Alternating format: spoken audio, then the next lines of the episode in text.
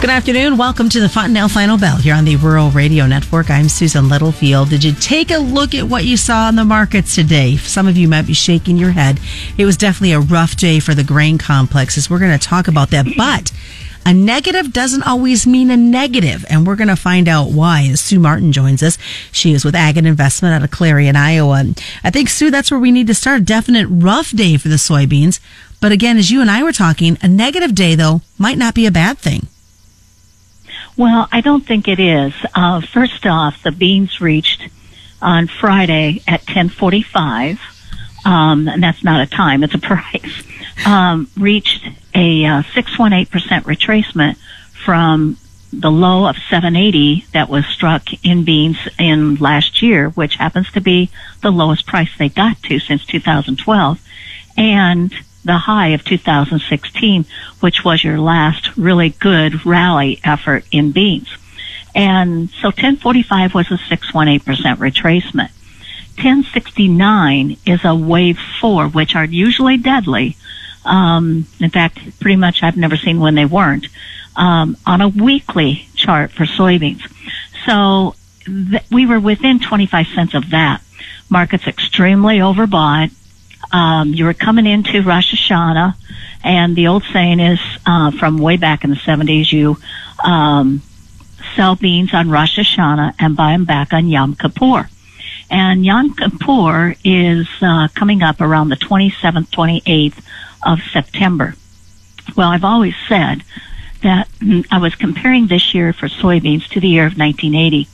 And I believe in 1980, we put a low in on the 29th bounced up for a day or so, and then turned around and fell back to test that low on into October 3rd, and then turned and rallied to new highs from there. Now, we've it, we've had a good, no doubt about it. We've had a nice rally in beans, but we have to keep in mind that um, when you look at a longer term chart, like a, a weekly chart, for example, or a monthly, this market's been compressed for a very long time. And therefore, what, as it starts to come out of there, it can, you can have what looks like a pretty big move and yet not be big enough. Well, this market is so overbought that I, and you had the funds up to 250, I think 254,000 contracts long by managed funds. And back in 2012, they, they went over 200,000. And of course that peaked the market and it was done. But if you go back since 1970, there have been eight other years in which November beans made new contract highs in the month of September. And all eight of those times the market broke into October for a low and six of them then turned and went on to make new contract highs again into like November. And the other two, of course, uh, got a bounce, a dead cat bounce, and then fell into November.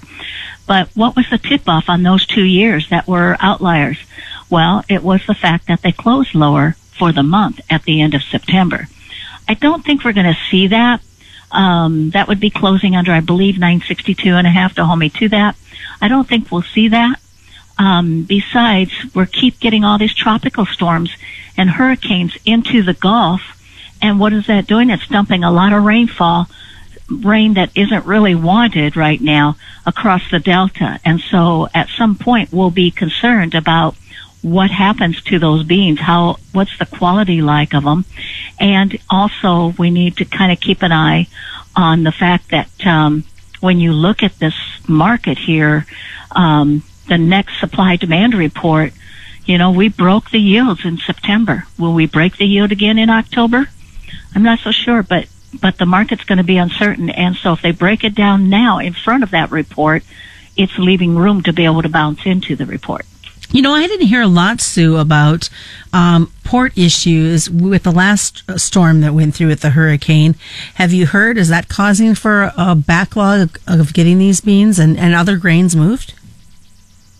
Well, it is, you know, um, to get timely um, loadings of ships and what have you, because we're at, I believe, a record or real close to the record of the amount of storms coming into the Gulf, and we still have the month of October to go through. And almost, well, a good week and a few days of September yet.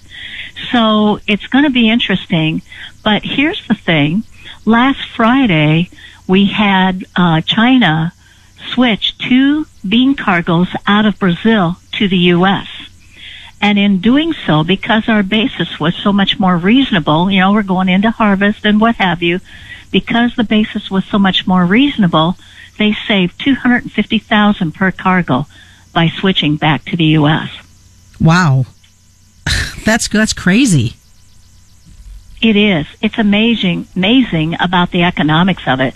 But it stands to reason. And today we had another sale of beans to um, China 132,000 metric tons. But we also had a sale to Pakistan. I thought that was interesting. It's the first time I've seen that one in a long time uh, for the same amount, 132,000 metric tons. And then we had 171,000 metric tons of beans to delivery on to unknown destinations. So kind of interesting. Well, I did see that that Pakistan purchase early this morning, so it's nice to see. I mean, not that I'm not going knocking having China do all the purchases, but it's nice to see other countries as well looking at us to be their supplier. I think so too, and I think Lynn, um, Susan, the one thing I think here that we need to keep in mind, U.S. weather is pretty much done, you know, for running our market even a frost. You know, the crops are far enough along that a frost freeze, which we're not going to have um, anytime soon, would certainly help uh, get rid of weeds and what have you. But the weather focus is now going to start going to South America. And they have been pretty dry with La Nina, you know, tendency. A lot more to come up. It's the Fontanelle Final Bell on the Rural Radio Network. Welcome back to the Fontanelle Final Bell here on the Rural Radio Network. I'm Susan Littlefield as we continue our conversation with Sue Martin of Ag and Investment. We were talking about these China purchases of U.S. beans, and it just seems like I think was today the 12th day uh, consecutive of having bean purchases from China. I think so. They've been every single day, and so you know. But again, uh, when you see that the U.S. is going into harvest and our bean prices are cheaper than Brazilian uh, and especially with basis on it, because you know Brazil's out of beans more or less. Then all of a sudden, boy, that really prompts up that props up that basis level there. Um, you know, we've seen China say, "Oh, wait, this is a." Uh, financial change, we're going to switch over to U.S. because, and the harvest is really starting to kick in.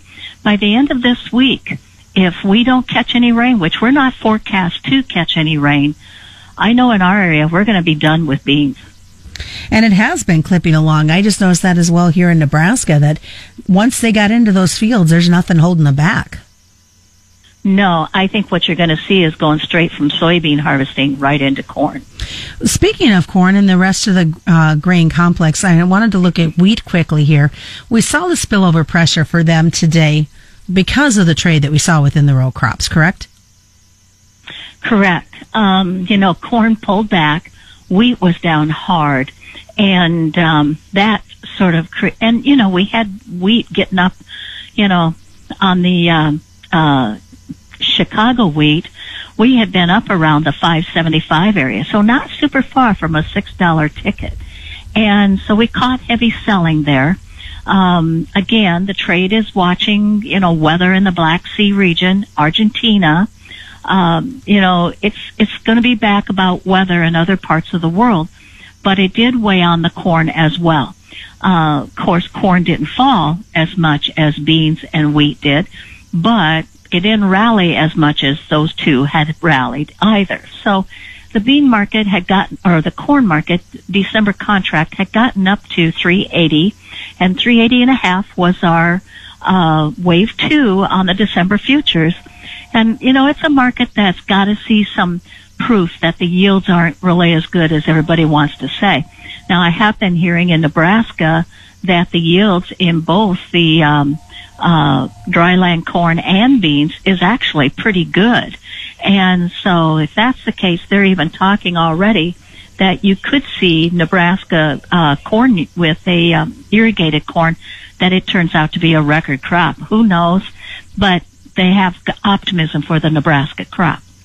In, in, the complex as a whole, and I'm sure this is a, a factor on the livestock side as well, we knew that the equity markets around the world had a lot of struggles today. That just seemed to weigh on these U.S. markets.